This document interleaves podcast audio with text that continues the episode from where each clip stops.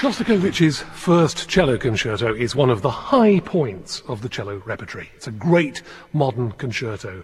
It's had countless performances, innumerable recordings, which is not bad for a work written as recently as 1959. I think most cellists would agree that it can stand comparison with the best concertos in the repertoire, the Schumann or the Dvorak or the Elgar. But it's very different from those romantic cello concertos. If you know the Schumann, the Dvorak, or the Elgar concertos, you'll know that the cello part is very lyrical, either from the start or from very near the start of the concerto. But Shostakovich sets off in a completely different way in this concerto. He starts with a gruff, gritty little march. Here it is, played by Christian Poltera with the BBC Philharmonic and their conductor Lancelot Fuhry.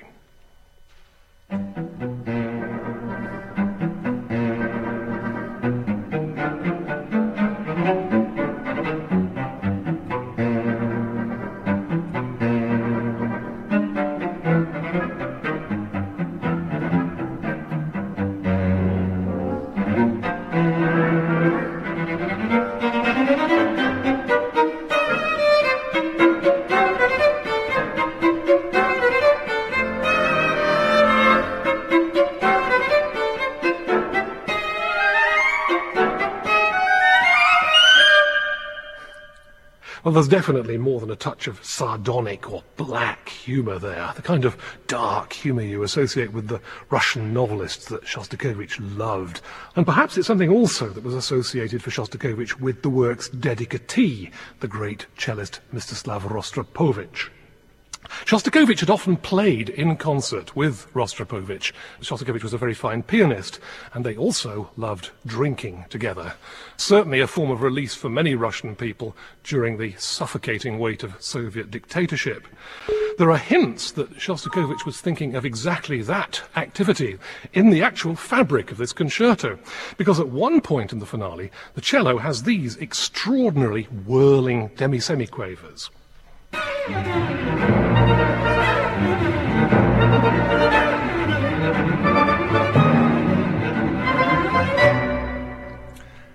Apart from being terrifying to play, those are pretty clearly a reference to one of Shostakovich's favorite songs by one of his favorite composers. That's the 19th century Russian composer Modest Mussorgsky. It's a song that comes from a cycle with the very Russian title of Songs and Dances of Death. And it's the third song, the Trepak, which is a Russian dance. In the song, in the Mussorgsky song, those helter-skelter demi-semiquavers suggest whirling snowflakes.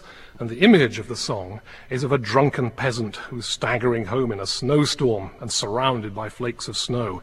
Death comes to him, promising him that if he will just entrust himself to death, then he will have very pleasant dreams. And indeed, he may even convince himself he's in summer as he falls asleep. So that idea that there's happiness in oblivion, in drink and death, is something that returns again and again in Shostakovich's music. But it also seems that Shostakovich was thinking of a very particular occasion when he and Rostropovich were determined to get drunk together one evening instead of rehearsing and found they'd run out of vodka and had to go to the nearest shop in the village three miles away in a snowstorm just like that. But there's even a touch of Russian humour about the way that the first cello concerto came to be written. Apparently, Rostropovich was keen for years, desperately keen, to get Shostakovich to write him a concerto. So eventually he did the right thing. He asked Shostakovich's wife, What do you think I should do to get Shostakovich to write me a cello concerto? And she replied, Slava, if you want Shostakovich to write something for you, the only recipe I can give you is this. Never ask him or talk to him about it at all. Somehow Rostropovich managed to restrain himself for, I think, about five or six years, and eventually, to his joy, this concerto materializes. Well, we don't have Rostropovich tonight, but we do have a very young, impressive player, Christian Poltera, who, as you can hear, is coping very well with some of the demands made by this concerto so far. So I'm going to ask Christian just to take us on his own through a few of the details of the beginning of the concerto, that little gruff march we heard a moment or two ago. Because the cello starts with a very interesting figure, a little four note figure that's repeated like this.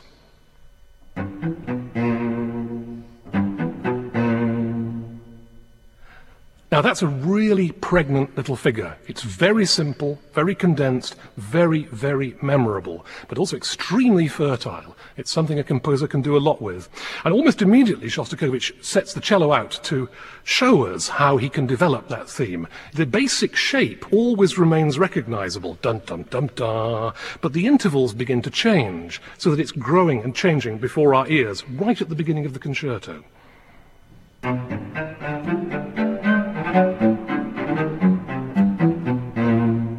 Shape changes, even the rhythm changes, but you can still hear that it's based on that same shape that we heard at the beginning of the movement. Equally important and pregnant is a little figure that the woodwind played in the background, just as the cello plays that figure. It's very simple, unmemorable, and again has huge potential. And there's wonderful scoring for all of the woodwind together, right from the high woodwind to the bottom notes of the contrabassoon.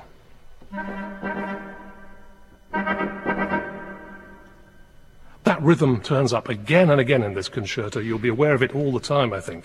But there's also something about the color of the sound that Shostakovich gets that's rather rich with associations there, because it sounds very like those giant accordions that you sometimes hear in recordings of the Red Army Ensemble.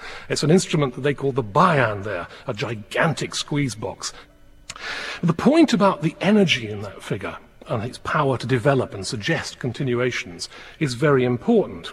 Because when you read some of the stuff that's written about Shostakovich these days, you'd think he was hardly a composer at all. The notes were just a camouflage for a kind of novel in music or even a political tract, as though the way to listen to a Shostakovich symphony or a concerto was to say, well, what's he trying to say about Soviet communism here? Or who is he lampooning at this point?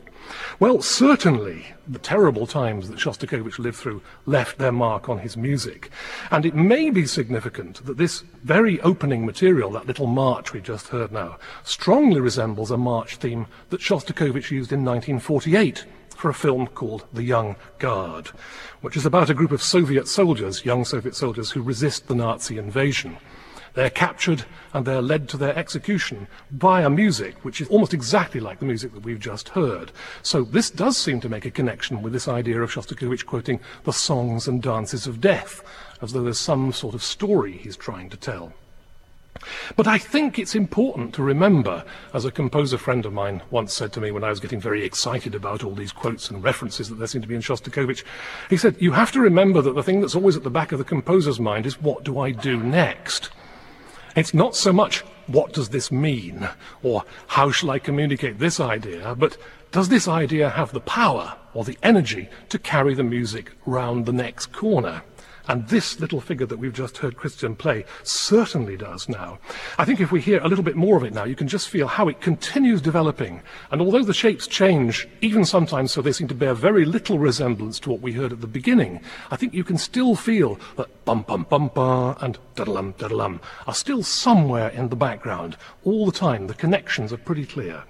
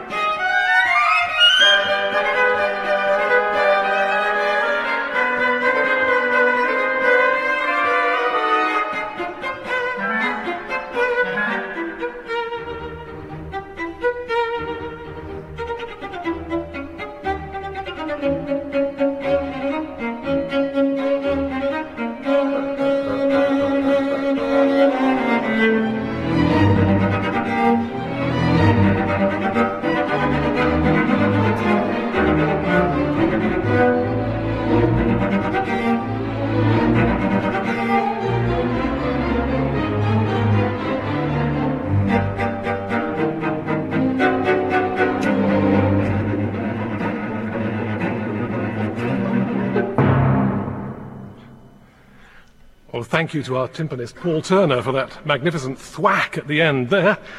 But that, according to Rostropovich, is also a significant detail in this concerto, because when Shostakovich was writing the concerto, he had a look at another great Russian work for cello and orchestra, Prokofiev's Sinfonia Concertante, or Symphony Concerto, which was also written for Rostropovich. And that ends with a great thwack on the timpani. And in fact, at several key points in the finale of the Prokofiev, there are similar great thwacks on the timpani. And Shostakovich apparently really liked this. It, was, it tickled him. And so he incorporates something very similar at key points in his own concerto. But also, most importantly, if we bear in mind what my composer friend about ideas having legs, the momentum to carry something forward, in this context, it really does provide a springboard for a striking new idea. This is how it starts.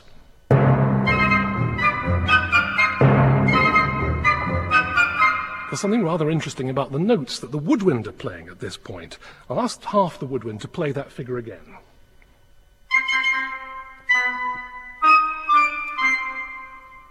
Played it a little more slowly so that you can identify those notes there. Now, rearrange those notes and you get this.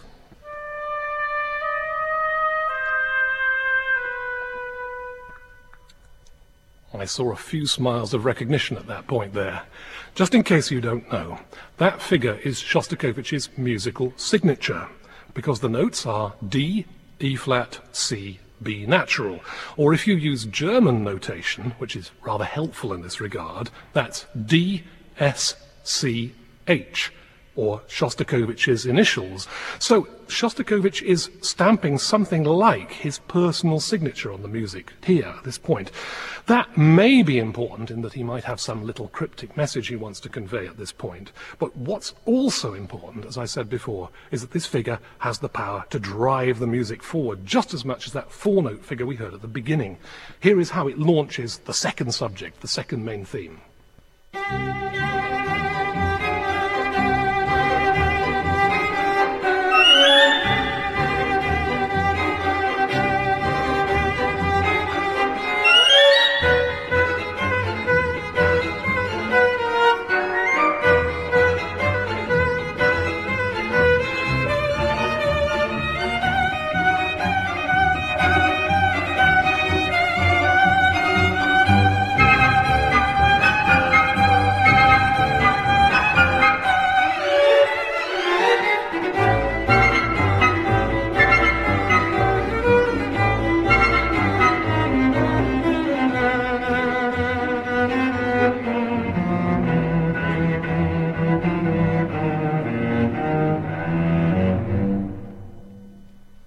There's another figure in there that might have an interesting connection with something outside music, or as it were, through music to something else. And again, it's with Mussorgsky's Songs and Dances of Death. I'll just ask Christian to play one little phrase that we heard over and over again during that passage. That's a very common theme in Russian folk music, and it often occurs in lullabies, associated with a, a phrase bayu bayu, which has the same kind of connotations as lule lule, for instance, in old English lullabies. But it also occurs in one of the bleakest of Mussorgsky's songs and dances of death, which, as I said, had special significance for Shostakovich. And it's the passage where death sings those words, bayu, bayu, to the sick child. In the first song, the mother is fighting for the child's life, fighting against death, and yet death continually sings his lullabies and with predictable consequences. So it seems that there's such a lot in this music which seems to be connected with images of death the music associated with the young pioneers being led to execution at the beginning, those two references to Mussorgsky's Songs and Dances of Death. Shostakovich was a composer who was very much given to thinking about death, as many of his friends recall. He often talked about it. And yet there's so much zest in this music, so much momentum, so much life. Some of that maybe you could associate with a kind of black gallows humor. It's also true that the presence of death can make us more aware of being alive, and that certainly seems to be the case with Shostakovich here. There's a very striking bit of scoring in the passage that follows that one we've just heard. Uh, Shostakovich takes the clarinet and has it play the beginning of the cello's second theme, but pitches it in such a way that it sounds rather more like a folk clarinet than a normal member of the orchestra. And then after that, we hear a voice, a new orchestral colour from the orchestra that we haven't heard before.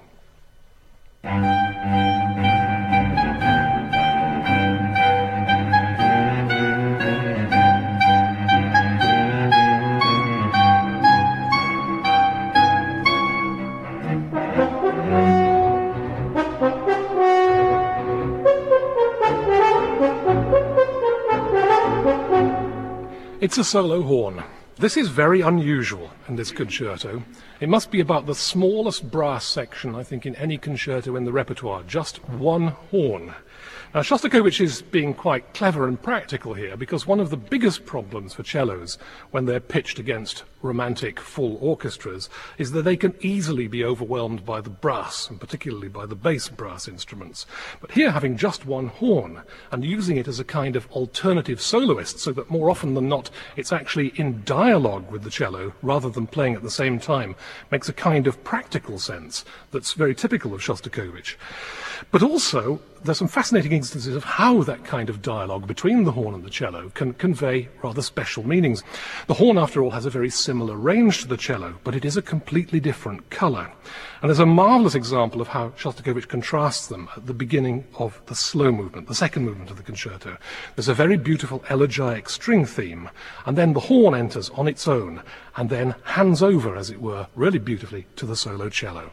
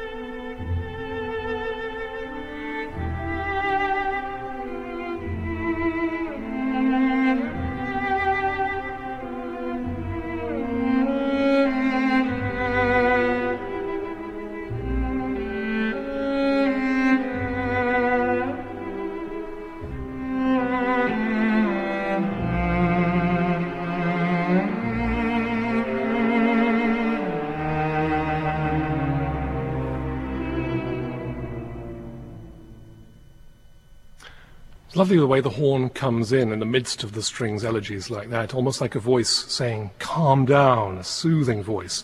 And again, there are just little hints of that Russian lullaby figure, by you, by you. And then the cello begins his song without words that follows. But interestingly, the cello's theme is in four beats in the bar, not three.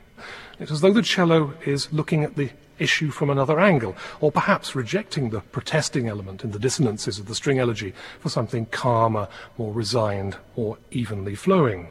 Well, you can speculate about things like that. But when the 3 4 elegy returns, there comes one of those passages that often turn up in Shostakovich's that are fascinating but perplexing at the same time.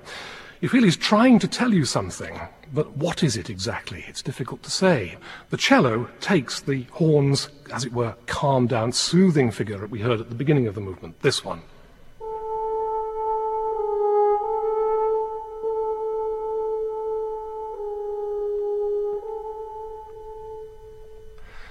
And you'll hear how the cello makes that the basis of a little waltz tune that starts on exactly the same notes and the cello seems to turn aside. We get asides, as though the cello is half listening to the waltz, then half wandering off into daydreams on his own, into little soliloquies.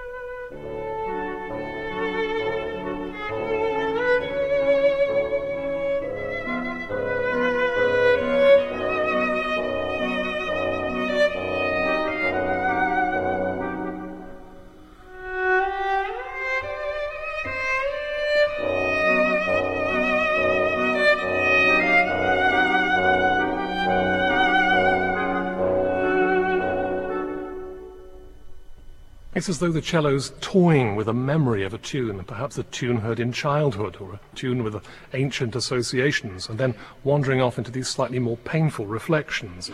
And this does eventually provoke a very anguished climax, with the cello playing huge chords requiring double, treble, or even quadruple stopping, playing as many of the strings as possible at once. And then the, the, horn returns, as we heard at the beginning of the movement, with that calm down bayu lullaby figure, even more soothing this time. And then there's an absolutely stunning piece of scoring, which is the fascinating thing about Shostakovich is that if you look at his scores, they don't often look very impressive in print or in front of you. They seem very simple. But then when you hear how beautifully they work, it's, it's absolutely magical. There's a marvelous example of that now. The cello returns to his 4-4 theme that we heard before, the Resign theme, but he plays it all in harmonics, an extraordinary sound, like this ghostly voice. And at the same time, it's echoed beautifully by the Celeste,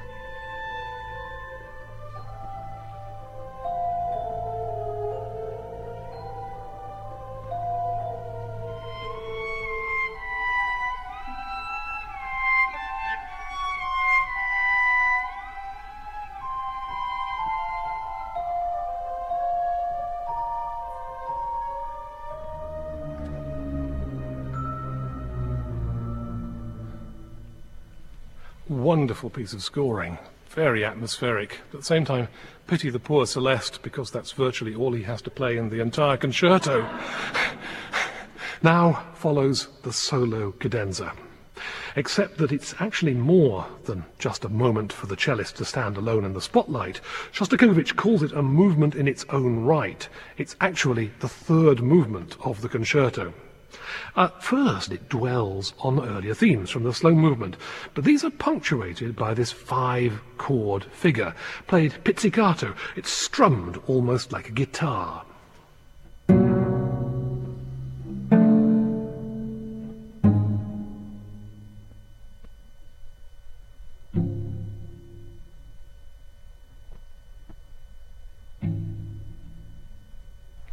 You'll hear those five chords several times during the cadenza, always separated on either side by silence, as though there's some comment that Shostakovich is making on the music that we've heard on either side.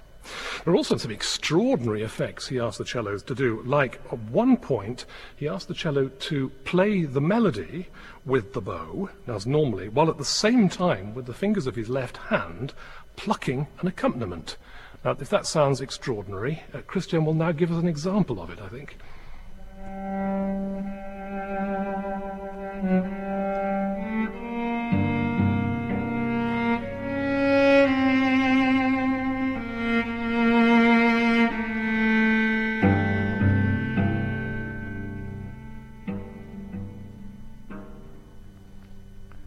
But then the tempo gets faster and faster. Really, the tension begins to accumulate. And at the high point, what we get is the first appearance of those whirling snowflake figures from the Mussorgsky song. And then gradually, as the music accumulates in tension, suddenly the orchestra piles back in and the finale begins.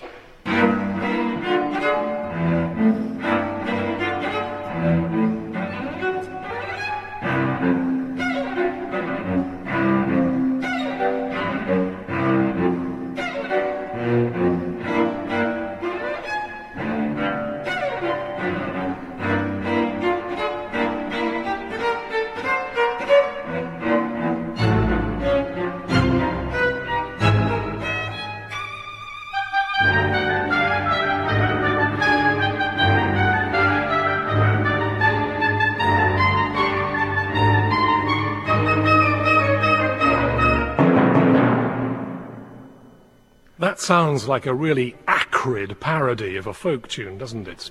Underneath, I think it's worth paying attention to what the strings are doing because they're playing huge overlapping chords. And again, this really does suggest the action of some huge, gigantic Russian squeeze box, an accordion. It itself is quite an associative theme of this concerto.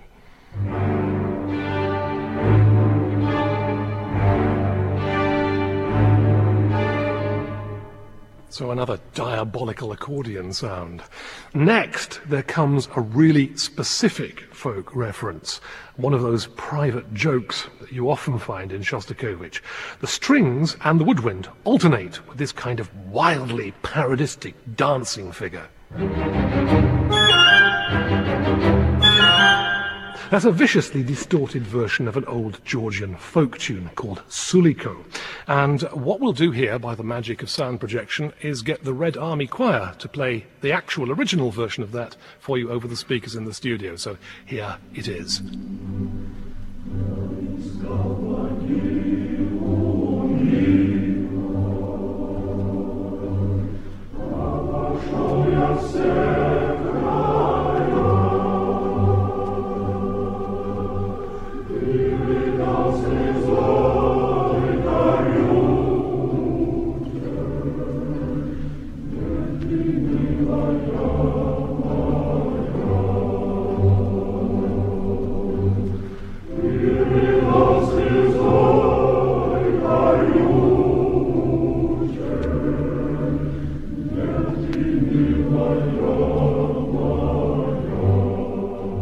Wonder if we could hear that distorted orchestral version again.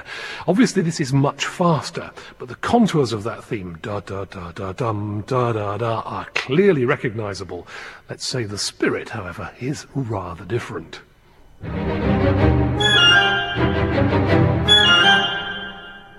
Why is Shostakovich sneering at this Georgian folk song? Well, there does seem to have been a very specific reason. It was Stalin's favorite song. Nice, sweet Georgian song, loved by the great murderous dictator in some of his more sentimental moments. But there's an even more bitter irony about his invocation of that theme, because the words of the song, a woman is singing, Where are you, my dear Suliko, her boyfriend, her fiance, whatever he is? And the answer is, Alas, he's dead and he's buried in the ground. Well, so in 1959 was Stalin. So it's possible to imagine Shostakovich with this little quotation is saying, And where are you, Stalin? In the ground. Well, so we've seen, this is music that's rich with associations, with possible meanings outside music, beyond connections with Shostakovich's life and experiences, his favorite music. Does this in the end add up to a kind of story? That you can put up together. References to songs and dances of death, to the young pioneers, Stalin in his grave in the finale. Well, again, I'm still reminded of rather a marvellous mark Vaughan Williams is said to have made. I don't know if you know, but Vaughan Williams' Sixth Symphony was the target of a lot of speculation when it occurred as to what his possible meaning was. Was it a war symphony? Did he have specific things to say about war? What was his message? And apparently, Vaughan Williams, having picked up a great pile of reviews and read them, said, doesn't it ever occur to people that a man might just want to write a tune? In the end, what matters also is that these ideas provide the energy for a terrific musical drama. So you can appreciate it on two levels at once for the associations it stirs, but also for the fact that it does make a gripping musical story, a musical narrative, an argument.